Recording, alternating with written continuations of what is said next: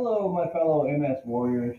It's me, and uh, I want to say good morning. And here we go again.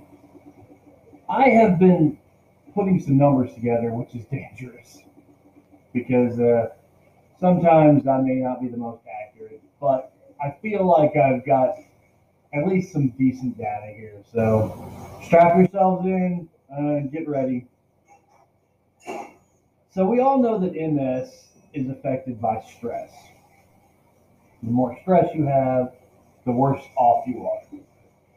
And we all know that, at least in America, and it, this may be the same all over the world, I don't know. But if you have to become disabled, then you have to quit work. If you have to quit work, then your income is severely cut and there's no money coming in the house. And if you're a the breadwinner, that's terrible. Even if you're not the breadwinner and you're contributing to the house, that's terrible. Um, I mean, it can be devastating. And there is no fallback. You have to apply for Social Security. That can take, God, you can get it the first time or it can take years. There's just no, there's no telling. So what I did was I looked at these charities, these MS charities. There are quite a few of them. If you pull up MS charities, I think you're going to get five or six that will pop up. They're the most prominent. But there's also others. The National Multiple Sclerosis Society makes $191 million a year. Uh, the MS Foundation makes $12 million a year. There's a lot of money out there. But not a single dollar of it goes to support the people that are becoming disabled and can't pay their bills, which is a now problem. It's not a, well, we could cure you in 30 years if we pay this doctor, I don't know, $50 million a year to try to figure out a cure. That's not going to help you now. It's just not. So what I did was I went back as far back as I could find to see how how long they have been tracking the people who have been becoming disabled, or at least keeping track of uh, how many people have MS in America. And what I found was it's somewhere around 1950 when they started. So that's 70 years.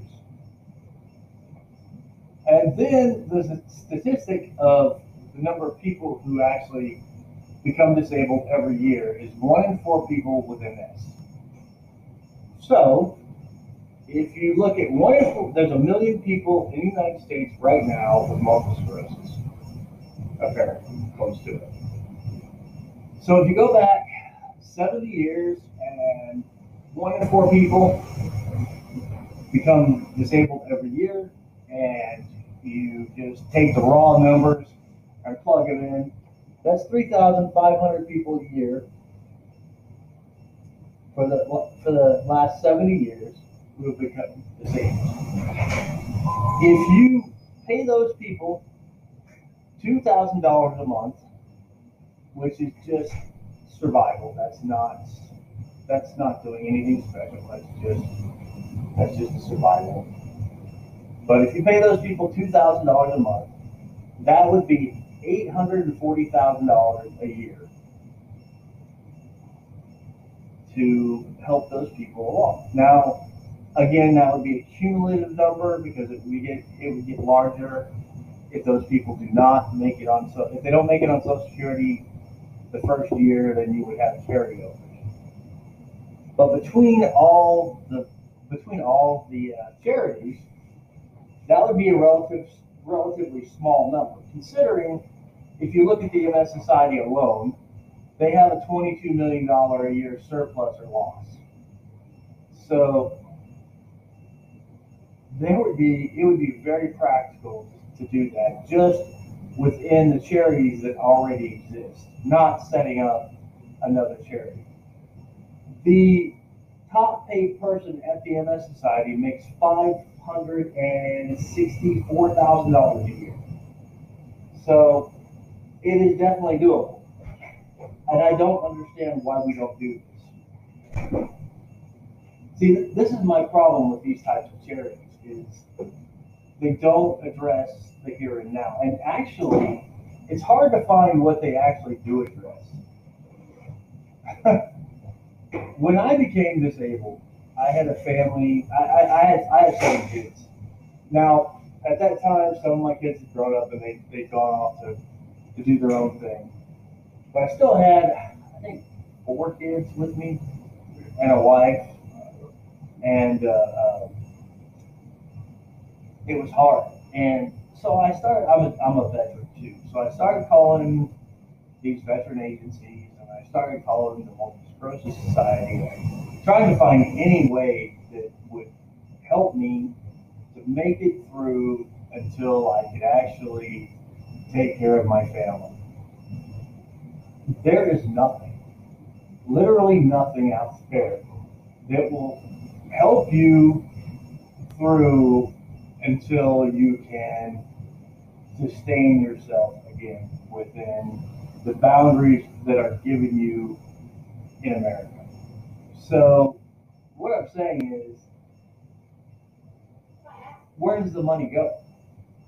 I mean, the Wounded War Society. The, I, I, I challenge you today to call any one of these charities and tell them you have nothing right now. You can't pay your bills. You have multiple sclerosis, and you're physically incapable to work. They will send you on a loop of phone calls that will take you all day long, and you'll end up back at the same spot you were at the beginning of the day, and you won't have a dime for it. You'll be in the same position you were. And if you're a veteran, it's even worse because you can call all the veterans agencies that there are, and you'll still be at the same spot. Now, they may send you to talk to a, a representative that you can sit in his office for 12 to 15 hours trying to talk to him, but you're still going to be in the same place that you are. There is no help out there. So, what I'm trying to tell you is something has to change within these structures, and somebody has to be the voice of that change. I don't know who's going to do it. I'll do it, but I need people following me. You can't just be one guy out there screaming at the top of your lungs. I've tried that.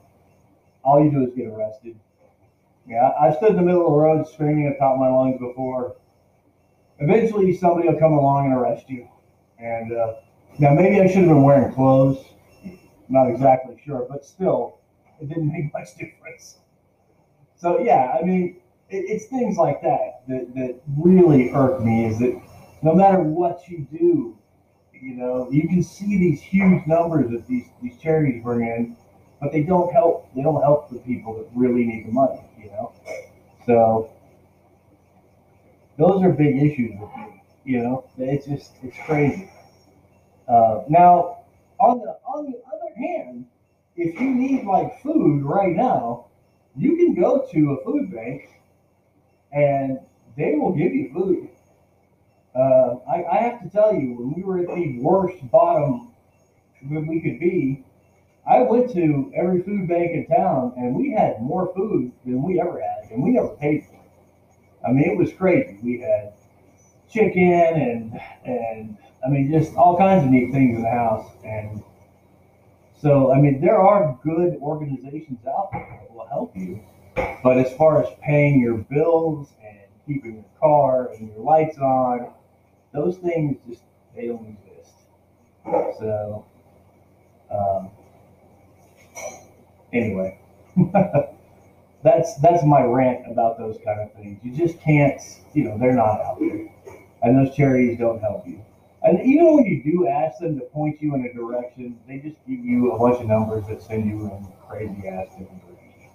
So yeah, I'm done talking about that stuff.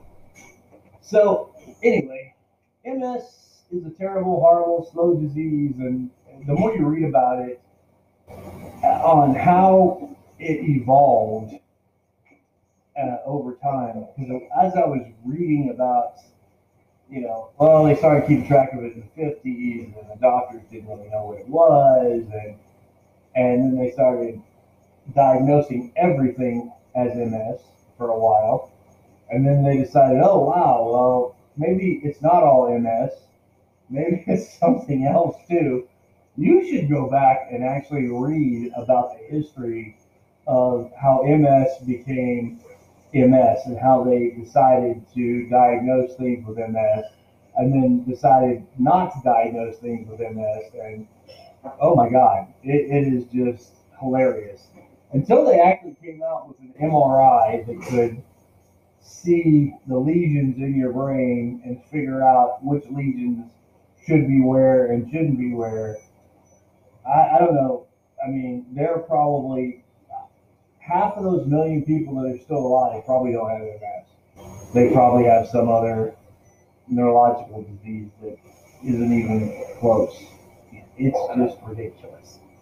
But that's another problem with our medical complex is that they're just guessing. that that's another big problem I have.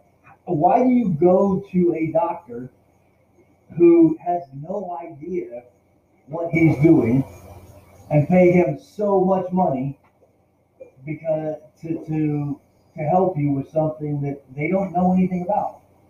That's another big problem I have. Okay, I have a neurological disorder. Yes, you can see my brain is being eaten away, and I, I know it, I feel it, it's horrible, but stop charging me $500 a visit to tell me that you think you know what's going on and give me giving me medicine that only makes me feel sicker because and then not know what you're doing. That just annoys the hell out of me. So I'm done ranting. Uh, sorry about today's rant. I'm a little, little aggravated, especially after everything I've read. I, I, want you guys to have a great day and uh, keep going on. And remember, man, you guys are, you guys are perfect, right? No matter what situation you're in or what your body is or what MS has done to you, it doesn't matter. You guys can do anything you want. You all you have to do is focus and do it. Okay? Bye.